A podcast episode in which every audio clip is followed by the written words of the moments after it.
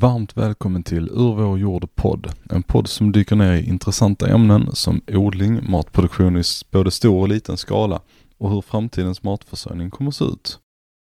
I dagens avsnitt gästas vi av Skärhus Mathantverk. De är grisbönder som själva förädlar och säljer vidare sina produkter. Vi pratar om att gå från bekväma IT och konsultjobb till att bli grisbonde och matproducent på heltid. Vilka svårigheter och oväntade problem uppstår och hur kan man lösa lönsamhetsproblemet? Eh, men välkomna till Östra Rönneholmsvägen 6, min lilla gula, gula butik. Eh, jätteroligt att ha, tackar, er, tackar. ha er här. Eh, ni, ni, har tagit er en bit, ni ska på Operan här när, när, som, när som helst. Eh, så jag fick ju eh, tid att knycka er ett litet tag i alla fall för att prata lite matproduktion och vad ni håller på med. Eh, kan inte ni berätta om vilka ni är? Eh, vad, vad ni har för produkt och lite sådär. Eh, ja, vi är Skärhus Mathantverk. Och vi håller på med lufttorkade charkuterier och färskorvar. Som vi gör på grisar som vi själva föder upp som går ute året runt. Etiskt och ekologiskt är vårt liksom, fokus. Eh, och då att, vi, att göra hantverksmässiga produkter utan tillsatser.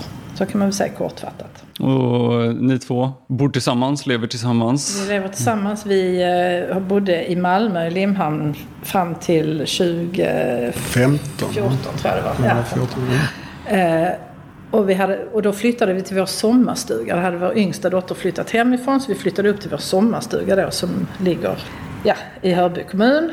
Eh, och så byggde vi till där och vi tänkte ju då att eh, vi ville göra något annat än det vi hade gjort innan. Jag är forskare från, var forskare i Lund. Jag har jobbat med inom IT-branschen hela livet i stort sett. Eh, och som projektledare under 25 år. Så det, det här var bara en vändning. Nu skulle vi göra någonting helt annat. Kände ni att det var liksom en brytpunkt och att ni verkligen vill, ville ta er iväg och göra något annat? Eller blev, blev det bara så? Nej, det var väl lite, alltså vi har ju alltid varit väldigt intresserade av mat, bra mat och, och eh, självhushållning och, och, liksom, och på något sätt kunna leva på det. Kan man göra det? Och då kände vi väl båda två att, ja vad var vi då, 50 kanske? Mm. Ja men vi får ju testa, funkar det inte så kan man ju alltid återgå till stadslivet. Eh, så att, eh, och då eh, gick du? Då hoppade jag av IT-branschen och så gick, började jag läsa i Kristianstad på Folkuniversitetet. En småskalig livsmedelsförädling och entreprenörskap. Tänkte det kunde sitta fint. Den hade olika inriktningar och jag valde charkuteri. Och det var, det, det var åt det hållet jag ville gå. Så jag praktiserade hos Bjärhus, eh, vad heter det, charkuteributik uppe i Klippan i ett par veckor. Sex veckor var det väl. Och bara blev helt hooked. Okay, cool. Fan, man kan göra sin egen korv. och sen satte vi igång och testade hemma. Ja, men det roliga var ju också med utbildningen för att den är ju så. Man får prova på mejeri, du får prova på fisk, du får prova på kött med grönsaker och förädling. Och så får man då välja som du Faktor. Jag stod bara vid sidan om. Jag tycker allt är roligt så att jag hoppar på vad det än blir. Och då tyckte ju du som sagt charkuteri. Och då insåg vi ju också då att som sagt djurhållningen är ju inte den bästa idag även om vi har bra djurhållning i Sverige jämfört med många andra länder. Och, så vi kände ju att då vill vi ha våra egna djur som vi vet hur de då har fötts upp eh, etiskt. Framförallt etiskt har vi tyckt då. Eh, och, sen, eh, och så insåg vi ju då att då måste vi ha någonstans att ha dem. och, och, så att vi, vi köpte några, två grisar var det nog ja, som vi hade. Så stängslade vi in i vår trädgård där. Okay. Hur, hur, långt är det här efter ni ja, Det här är 2015 här? tror jag som vi ja. köpte de här två. Okej, okay, så det är, ganska, det är ganska snabbt? Ja. ja eh, och sen samtidigt då, jag hade ju ingen kunskap om eh, hur men man gör. Heller. Ja, men du hade ju lite från björn. Jo, men äh, hantera grisar. Nej, nej, nej. nej. Jag tänkte på det här med att, att vad vi skulle göra. Så att då äh, gick vi äh, uppe på Eldrimner Sveriges nationella resurscentrum för mathantverk. De har jättefina kurser inom alla branscher egentligen. Eh, så att då gick vi, har vi gått tre olika veckolånga kurser, en grundkurs i charkuteri och två stycken fördjupningskurser. Och sen så åkte vi ner på en, till Italien en vecka och gick en eh, kurs där nere just mm. för hur man förädlar griskött och sådär. Vi tittar liksom. Ja, så eh, Ja, och sen började vi experimentera i köket. Och sen så skulle vi bygga ett faktori. Och så behövde vi fler grisar så fick vi köpa granngården. och då sålde, ja, då sålde vi huset i Malmö. Ja. Okej, okay, då hade ni bestämt er för att ja, bli producenter. Och, då, och så kunde vi köpa gården som låg intill oss. Okej. Okay. Och sen, och sen dess har ni, har ni båda hållit på med det här hel... Ja, jag, jag, jag eh, jobbade som eh, konsult efter jag slutade på universitetet också. Så jag gjorde det lite parallellt fram till kanske för tre, fyra år sedan. För det, alltså man hinner ju inte. Eh, men, men oavsett, vi fick ju... Det är du Janne som har byggt liksom hela faktoriet i en gammal stallbyggnad på den här gården då. Och sen så jag har varit en riktig kostnad. Mm. Allt jag har gjort har kostat. Så dyrt.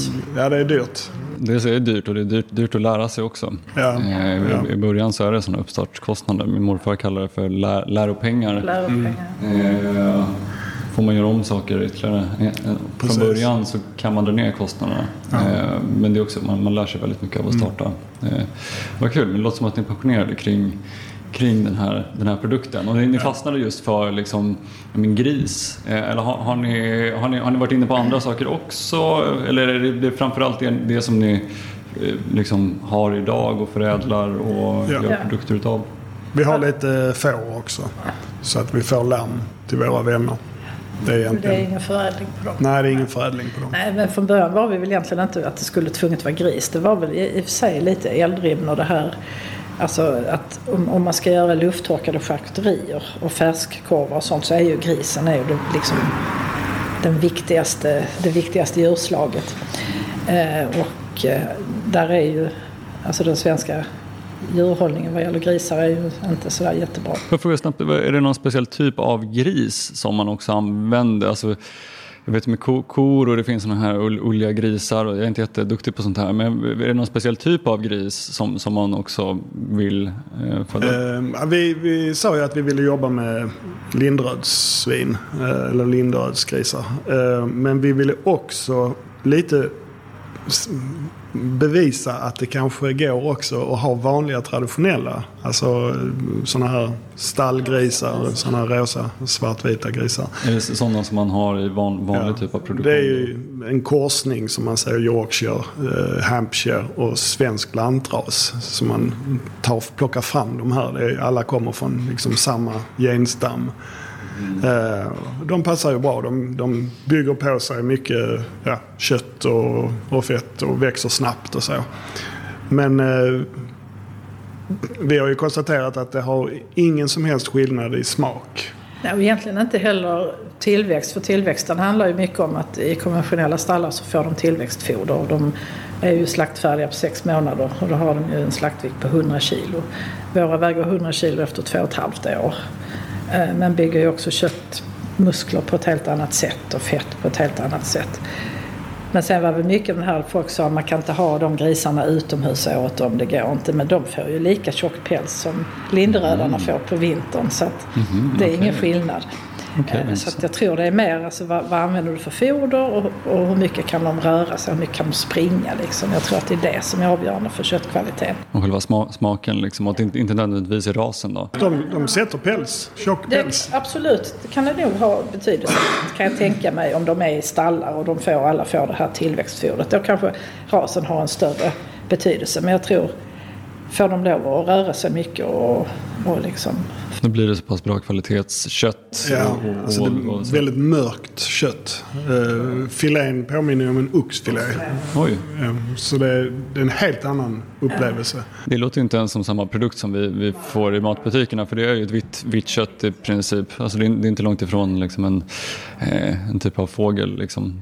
En, en, liten lektion i, i kött är ju att grisar som kommer från sådana här stora stallar och så. De sätts samman ofta. De plockas från olika grupper och sätts samman inför att de ska åka till slaktaren eller till någon box. Då har de ett behov av att göra upp vem, vem är det som är herre på täppan. Vem är, det, vem har högst, vem är högst i rang. Och då blir det bråk. Eh, de stressar varandra. Eh, och då får köttet en, en, en massa negativa konsekvenser av det som heter PSE. Alltså att det står för Pale Soft Executive, alltså vattenavgivande. Blekt, sladdrigt och vattenavgivande. Och det är precis sånt kött vi hittar i disken på ICA till exempel. Det låter som det. det låter precis så som du beskriver köttet. Som, som. Ja, det är blekt, det är lite vattnigt, glittrigt och vad som händer när man lägger det köttet i stekpannan är att först ska allt vatten bara ut. Så det släpper vattnet. Eh, färskt, det är samma sak. Först måste man koka bort vattnet. Om man tar 500 gram av vår färs, nu säljer vi inte färs, men om man tar 500 gram av vår färs så har man nästan 500 gram färdigstekt färs när man, när man är färdig. Men, men jämfört med en annan då, konventionell produkt, då hade man haft 300 gram kvar. Ungefär, ja faktiskt. Så det, det, är så pass mycket vatten och så. Och, det, och det, jag misstänker att det har en del med liksom själva produktionen och hur de matar dem också. Men just den här stressfaktorn vid slakt. Det är nog det viktigaste, stressfaktorn. Okej, okay, det är en så pass stor, stor den del. Den är oerhört viktig. Det, det, vi mäter ju pH på grisen när den kommer tillbaka från slaktaren. För att vi får dem ju hel, i halvor eller fjärdedelar. De är, många är väldigt stora. Och då, då mäter vi pH i köttet och då kan vi se om djuret har varit stressat. För då, då, då, har, då är pH för lågt. Men det har, än så länge har det inte hänt någon av våra grisar. Vi lämnar ju till ett litet slakteri som ligger 10 minuter från oss. Eh, som är fantastiska. Eh, så att, och våra grisar har aldrig upplevt stress. Alltså de vet inte riktigt vad stress är. Så när de, när de går ombord på släpet så är det för att ja, men där finns god mat. Jag brukar ge dem lite extra god mat där kanske. Eh, så de, de går självmant upp och sen stänger jag grinden och så kör jag 10 minuter och så släpper jag av dem. Och Kajsa då som är lite nervös för det här med grisarna när jag lämnar dem till slakt. Så hon vill inte själv följa med dit. Hon tycker det är lite otäckt. Men jag släpper ju, jag backar ju till och så släpper jag, öppnar för dem. Och då går de självmant in i eh, det här stallet som ligger i anslutning till. Och de är, de är på upptäcktsfärd. Och beviset är då att jag ska ta foto på dem bakifrån. Och då ska de ha knorr. Och det har de alla haft. Det var, fakt det var en som där svansen hängde men den var bara så. Lite. För, för det är just det när de blir, blir stressade då så är det den här kampen mellan grisarna som gör att de börjar bita knorren av varandra. Är det det som... Ja. Och vi, vi lämnar ju aldrig två grisar som inte känner varandra, som inte har gått hela livet tillsammans med varandra. Så det är alltid två åt gången och två som eh, ja, har levt ihop? De är kompisar. De eh, litar på varandra. Och, och jag tror generellt också om man tänker sig grisar som bor i en stallmiljö hela tiden och i den här stirriga liksom. De har ju aldrig sett något annat heller. Så när de kommer, flyttas till en ny miljö och så är det nya som de sätts ihop med, de blir ju, det, det är fruktansvärt traumatiskt. Våra är ju vana vid att träffa folk och vilda djur som går liksom utanför stängslena och så. så att för dem är det ju bara ännu något roligt som ska hända liksom. De är ju jättenyfikna. Eh, så att, så att det är det är jätteviktigt just det här med djurhållning och slakt för hur produkten blir sen. Oavsett om det är liksom köttet i sig eller om man ska förädla det. Okej, okay, gud, vad, gud vad intressant. Vi gå in lite på eh, då liksom skillnader, för det här låter ju som en stor skillnad jämfört med den här stora konventionella. Nu, nu vet ju inte jag liksom hur, hur, det ser ut rent ekologiskt konventionellt i stor produktion av grisar. Jag misstänker att även fast det är ekologiskt eller krav så har man inte då som ni har gjort. Man har inte gjort djuren kanske lite mer stresståliga och man kanske inte jobbar med de här grejerna så att de inte ska bli stressade vid slakt. Eh, är det någon skillnad där, dels ekologiskt, konventionellt och mot er i slakt, slaktmässigt? Och vad är i så fall skillnaden? Jag tror skillnaden där är väl, jag kan tänka mig i och för sig att de kanske inte, jag vågar inte uttala mig om de sätter ihop från olika. Men vi, vi var ju och hämtade våra två, de här konventionella grisarna när vi skulle ha det också förutom lindrödare. De hämtar vi från en ekologisk smågrisuppfödning för de är ju tydligen där i tre månader. Sen skickas de till tillväxtuppfödaren då de sista tre månaderna. Men då hade de, då kom, det var i alla fall inte på sommaren utan jag tror det var på våren och då, då hade de utanför stallet så hade de liksom en betongplatta så de kunde gå ut och så var det en foderhäck med ensilage. Det var liksom kravet för att den skulle vara kravmärkt. Och sen så skulle de, höll han ju på så att de skulle få gå ut sen, det var en åker, liksom små foller så att de kunde få gå ut på sommaren. Men de som inte föds under, alltså det är ju många av dem som aldrig lever på sommaren så då får de aldrig gå ut mer än på den här betongplattan.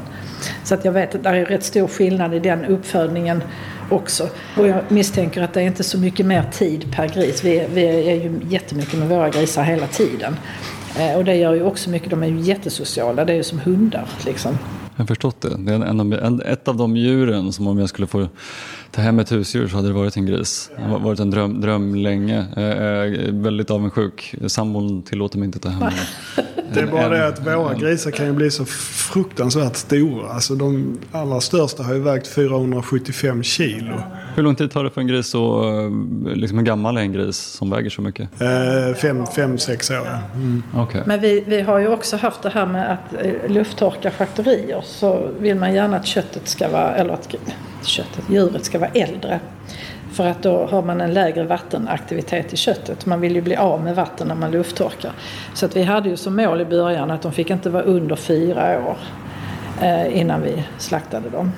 Och då väger de ju också. Det var ju stora riktiga kolosser eh, med egen vilja. För slakteriet var, tyckte det var obehagligt i början när vi kom med dem. Eh, men sen har vi ju insett att vi har inte, alltså man behöver ju jättemycket mark om man ska låta alla grisar bli så stora. Liksom. Och foderkostnaderna ska vi inte prata om. Liksom. Eh, så att nu har vi ju tagit några som är kanske två och ett halvt. Det fungerar också bra. Har ni, har ni då olika grisar till ifall det ska bli fläskkarré eller färs utan all, alla kan gå till alla olika. Ja. Eh, och jämfört med en konventionell produktion, hur, hur länge låter man en gris leva då? Alltså är det samma där, två, två och ett halvt år eller fyra år? Konventionell eh, produktion, då är det ett halvår. Då väger grisen lite, lite över 100 kilo. Då lämnas den till slakt. Oj, och då gör en sån sak också skillnad i, i smak då också? Då? Ja, det är intelligensmässigt. Ja, okej, okay, men jag tänker mest på, på djuret. Alltså att när, då är de ju inte så långt gångna i, alltså åldersmässigt. Ja, de är, de är ju verkligen barn. Medan en, en, eh, en gylta eller en sugga eller en gylta som är 5-6 år har ju attityd. Och det går liksom inte att mota en sån gris med en sån där skiva som man har sett ibland att de har. De går med en sån här skiva framför sig och så ja, buffar på grisen så den ska gå åt ett visst håll. De vänder sig om bara och fnyser hör man inte. Så det är kanske viktigt att skapa en relation med, med djuren också när de, när de har lagt på sig? De måste vara vana vid människor och det är våra. Vi, vi, vi litar ju så mycket på våra att vi kan låta små barn gå in till dem. Alltså sådana stora grisar. För, och det, det, har aldrig hänt någonting och det kommer inte hända någonting för sådana grisar som inte skulle fungera. De måste vi Ja, de måste vi ta bort. Men det med, för att återgå till det med smaken då på eh, kött från de här sex månaders grisarna till kött från äldre grisar så är det ju betydligt bättre smak. Alltså det är, det är ju mycket, mycket bättre smak i en äldre gris. Men det är ju också en sån här grej som nu när vi var på slakteriet i början att Nej men ska ni det kan man inte äta så gammalt kött för det är ju segt och så. Men i och med att våra grisar inte är stressade så kan vi möra griskött. Det kan man ju inte annars för det surnar när de är stressade. Eh, så att vi mörar ju vårt, alltså allt vårt kött egentligen eh, i en vecka ungefär i kylrum. Eh, så då blir ju även de här gamla, och vi har ju filéer som väger ett och ett halvt kilo liksom. De är ju alltid möra. Men jag menar även andra bitar blir ju möra och har den här kraftiga liksom smaken. Lite som man gör med nöt, nötkött. Det är väl standard 57 dagar även konventionellt. Att man liksom... Ja, och hängmörar man då i tre veckor på nötkött så blir det mycket bättre än om det är en vecka till exempel. Så att ju längre tid, och här går det att möra det överhuvudtaget. Det kan man ju inte annars. De styckas ju ner direkt efter slakt så fort de har uppnått rätt temperatur så styckas de. Alltså på, på konventionella slakterier. Det finns ingen hängmörning för gris i, i Sverige. Stress, stressen är så stor skillnad också. Jag har ju tänkt på det. Om du köper griskött så är det jättekort hållbarhet. Det surnar liksom. Eller du kanske inte äter kött. Jag, jag, äter, jag äter kött, men, men just griskött är någonting som jag själv inte köper. För att jag tycker att det, det vi köper i butik är otroligt tråkigt. Eh, jag menar så här, kyckling är inte jättekul heller, men jag tycker faktiskt att det är roligare om man nu liksom eh, mörar det själv med salt och sånt i 12 timmar eller 24 timmar eh, än, gris. Bacon möjligtvis, eh, men det, det är ju sälta man kanske är ute efter mer, mer än kanske grissmak. Det, det, det låter ju som ni, ni har en eh, så här, det är gris, men det är en helt annan produkt. Alltså det, det är helt, helt annorlunda, låter som. Det låter som att det är liksom ett, ett helt nu, nu, vet jag inte hur era liksom, lufttorkade bitar, det kan, jag vet inte hur marknaden ser ut i Sverige ifall det finns ens några producenter av, av det. Det har jag ganska dålig koll på. Men bara liksom, grundprodukten av köttet låter ju som att det är en helt annan produkt än vad vi kan få tag i på liksom, våra vanliga livsmedelsbutiker. Ja men det är det, det, är det. absolut. Det går inte att jämföra. Jätte, jätte eh, in, intressant och fascinerande och just den här stressfaktorn, det tror, kan jag tänka mig att många Även fast man inte, vegetar fast att man inte är vegetarian eller vegan så bryr man sig om djuren. Eh, och en sån grej, jag, jag har ju sett sådana skräckexempel på hur, hur man tar död på dem eh, nu för tiden i koldioxidkammare och så vidare. Och det, det är så långt ifrån harmoniskt som det kan bli. Det är så stressigt som det kan, kan bli. Liksom. Eh, och då kan jag tänka mig att kvaliteten av det köttet som vi köper där eh, kommer vara jättestor skillnad ifall stressen har en så pass stor inverkan. Era olika produkter som ni gör som är lufttorkare och sånt. Just, finns det en stor svensk, svensk marknad för det? Finns det många producenter som håller på med, med det? Det är inte jättemånga producenter. Där finns ju några små. Här nere är vi kanske, ja det är vi och Bjärhus har väl lite. Fast de använder nitrit. Mm. Ja. Eh, så jag tror vi är ganska ensamma om, ja i sig Viktor. Ja. Eh, Grönby gårdscharkuteri. Han är också nitritfri. Men det är väl vi som är här nere. Så där är det några få liksom runt om eh, med liten produktion då. Men, men där är, alltså, efterfrågan på det är ju jättestort. Det, det märkte man ju och folk blev i början när, när vi var på Rekoringar. Åh, oh, det här är ju bättre än i Italien och liksom så här. Så att, eh, alltså det, det, det, finns ju, det finns ju helt klart en marknad för det. Eh, men sen tror jag också att många blir skrämda för jag såg ju för, vad kan det vara, ett och ett halvt år sedan så släppte ju Scan typ eh, koppar då som är lufttorkad karré som är en jättefin detalj. Eh, och, de, och det, det, var deras lyxserie och då en prosciutto, liksom en lufttorkad skinka och en fänkålssalami som var deras, och de tar ju duktigt betalt, det är typ 500 kronor kilot. Fänkålssalamin hade de färgat med röd sån här färgämne som man hade i de danska pölserna för. Ser absolut disgusting ut. eh, prosciutton, eh, alltså, ja, den var mognad i fyra månader vilket de tyckte var långt och sen koppan var tre månader tror jag. Och det smakar absolut apa alla tre. Så det är ju det liksom, den svenska mot lufttorkade Woho, jättefina. Och jag menar då ser man på våra produkter som vi öppnade nu, en prosciutto, den har ju hängt i tre år. Och det mesta av våra lufttorkade produkter hänger ju åtminstone i två år. En del har vi tagit lite tidigare men alltså man väntar ju tills, oj där kom nötigheten, nu är den färdig.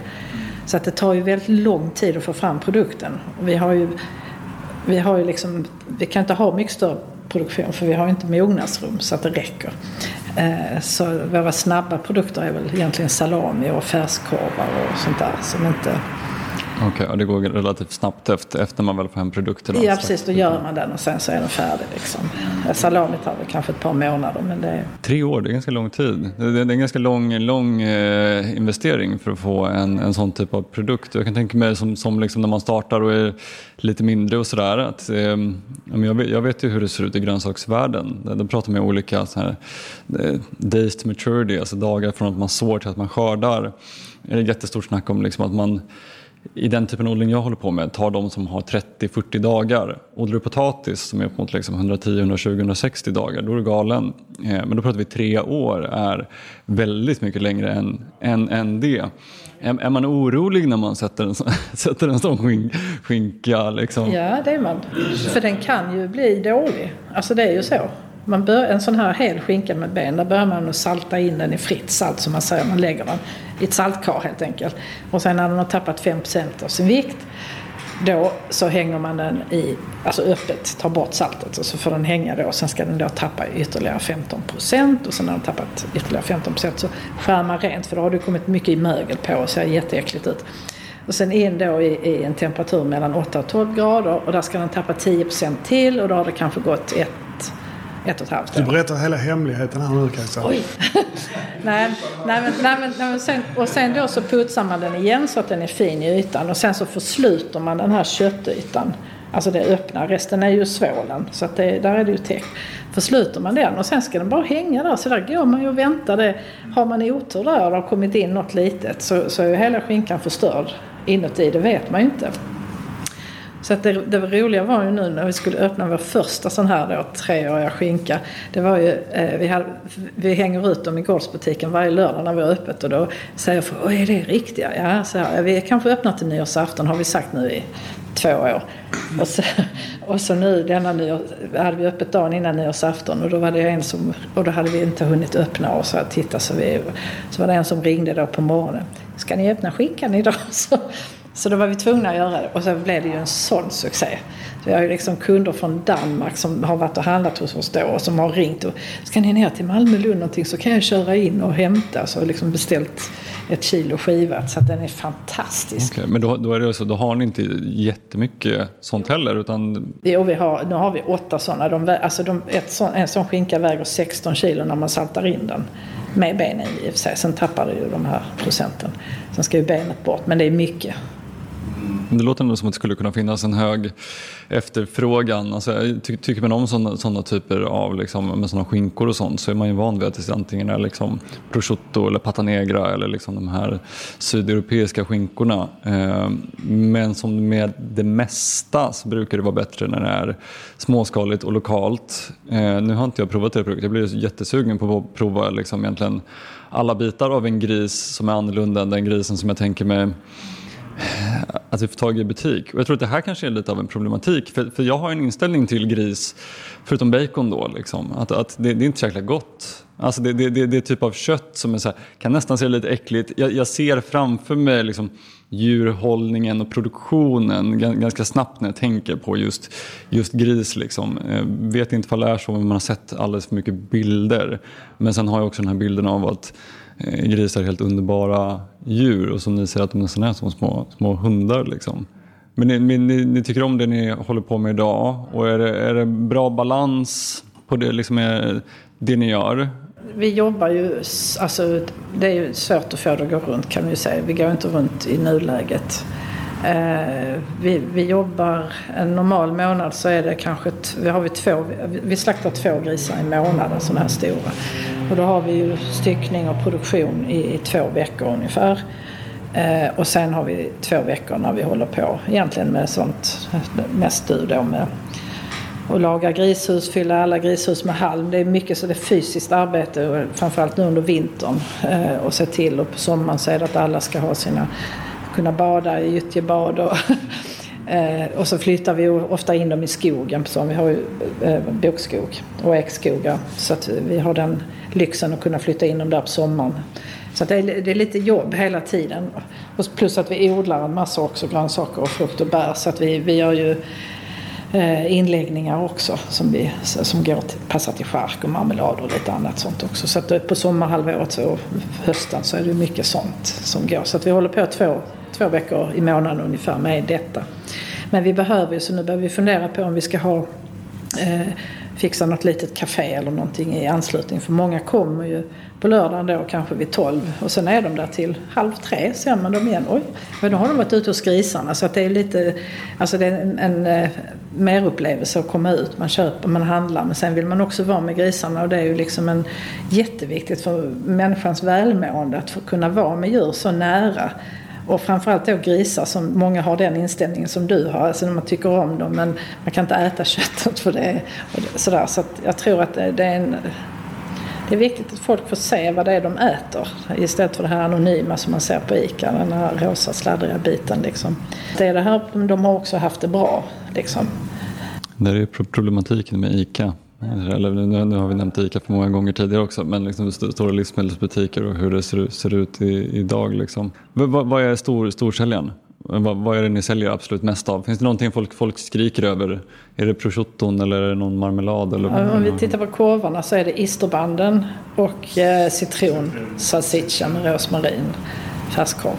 Det är de två är storsäljarna tror jag. Och sen är det ju, lufttorkat är ju faktiskt... Det är väldigt spritt ja det, vi säljer nog lika mycket av, och där, där, kan man inte bara plocka ut någon produkt. Utan, och den här skinkan har vi precis bara börjat så det kan vi inte säga än. Men det kan nog bli jättestor säljare tänker vi. Bacon? Det är en storsäljare. Det, det, är faktiskt en storsäljare. Vi har ju till och med fattiga studenter i Lund som det är det bästa bacon jag har ätit någonsin. Så de liksom, ja, jag tar, vi tar ju ändå, vad tar vi, 450 kronor kilot. Va? Men man behöver inte lika mycket, det är det. Det försvinner ju inte någonting. Det är inget vatten i det. Det tar 20 sekunder per sida att steka det. Det, ser, det, det poppar liksom så här vita strimmor som, liksom, som popcorn.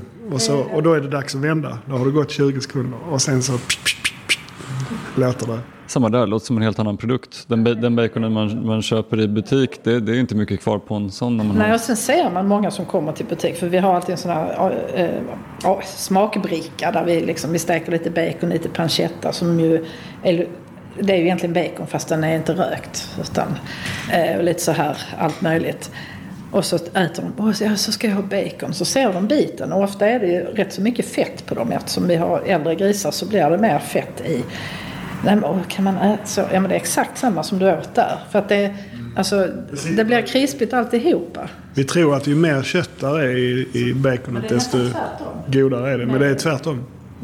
Smakerna sitter i fettet. Det brukar vara det. Så fett är en typisk sån sak som transporterar smaker också. Eh, och nu, nu säljer ni era produkter via re rekoringar. Ni har gårdsbutiken.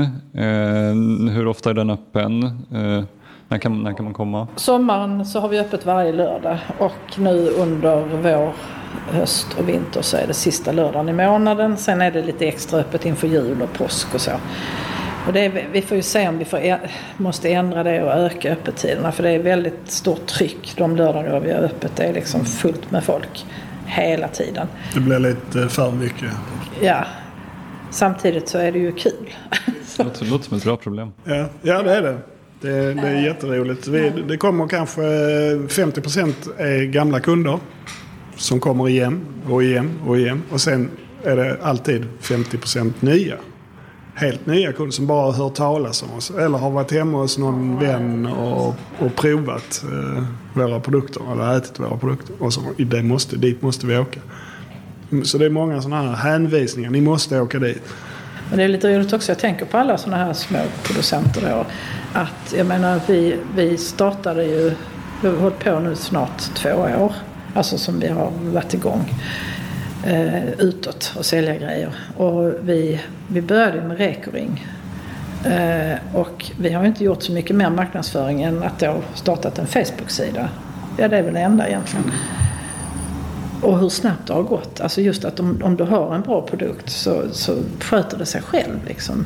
Det är bara det att man måste gå ut på Facebook-sidan varje gång vi har öppet. Nu har vi öppet, glöm inte det. Eller nu är vi på Rekoring Malmö eller Rekoring Lund. Så att de, folk som inte är på Rekoring i vanliga fall, ja men oh, då måste jag gå dit denna gången. Så det är det enda vi egentligen gör för att marknadsföra oss. Och det, och det enda är den enda liksom kanal som man kan komma i kontakt med er också, är då er, er Facebook-sida? Facebook-sidan, ja precis. Eh, och då, ja, det är ju egentligen den bästa, där, där händer ju allt.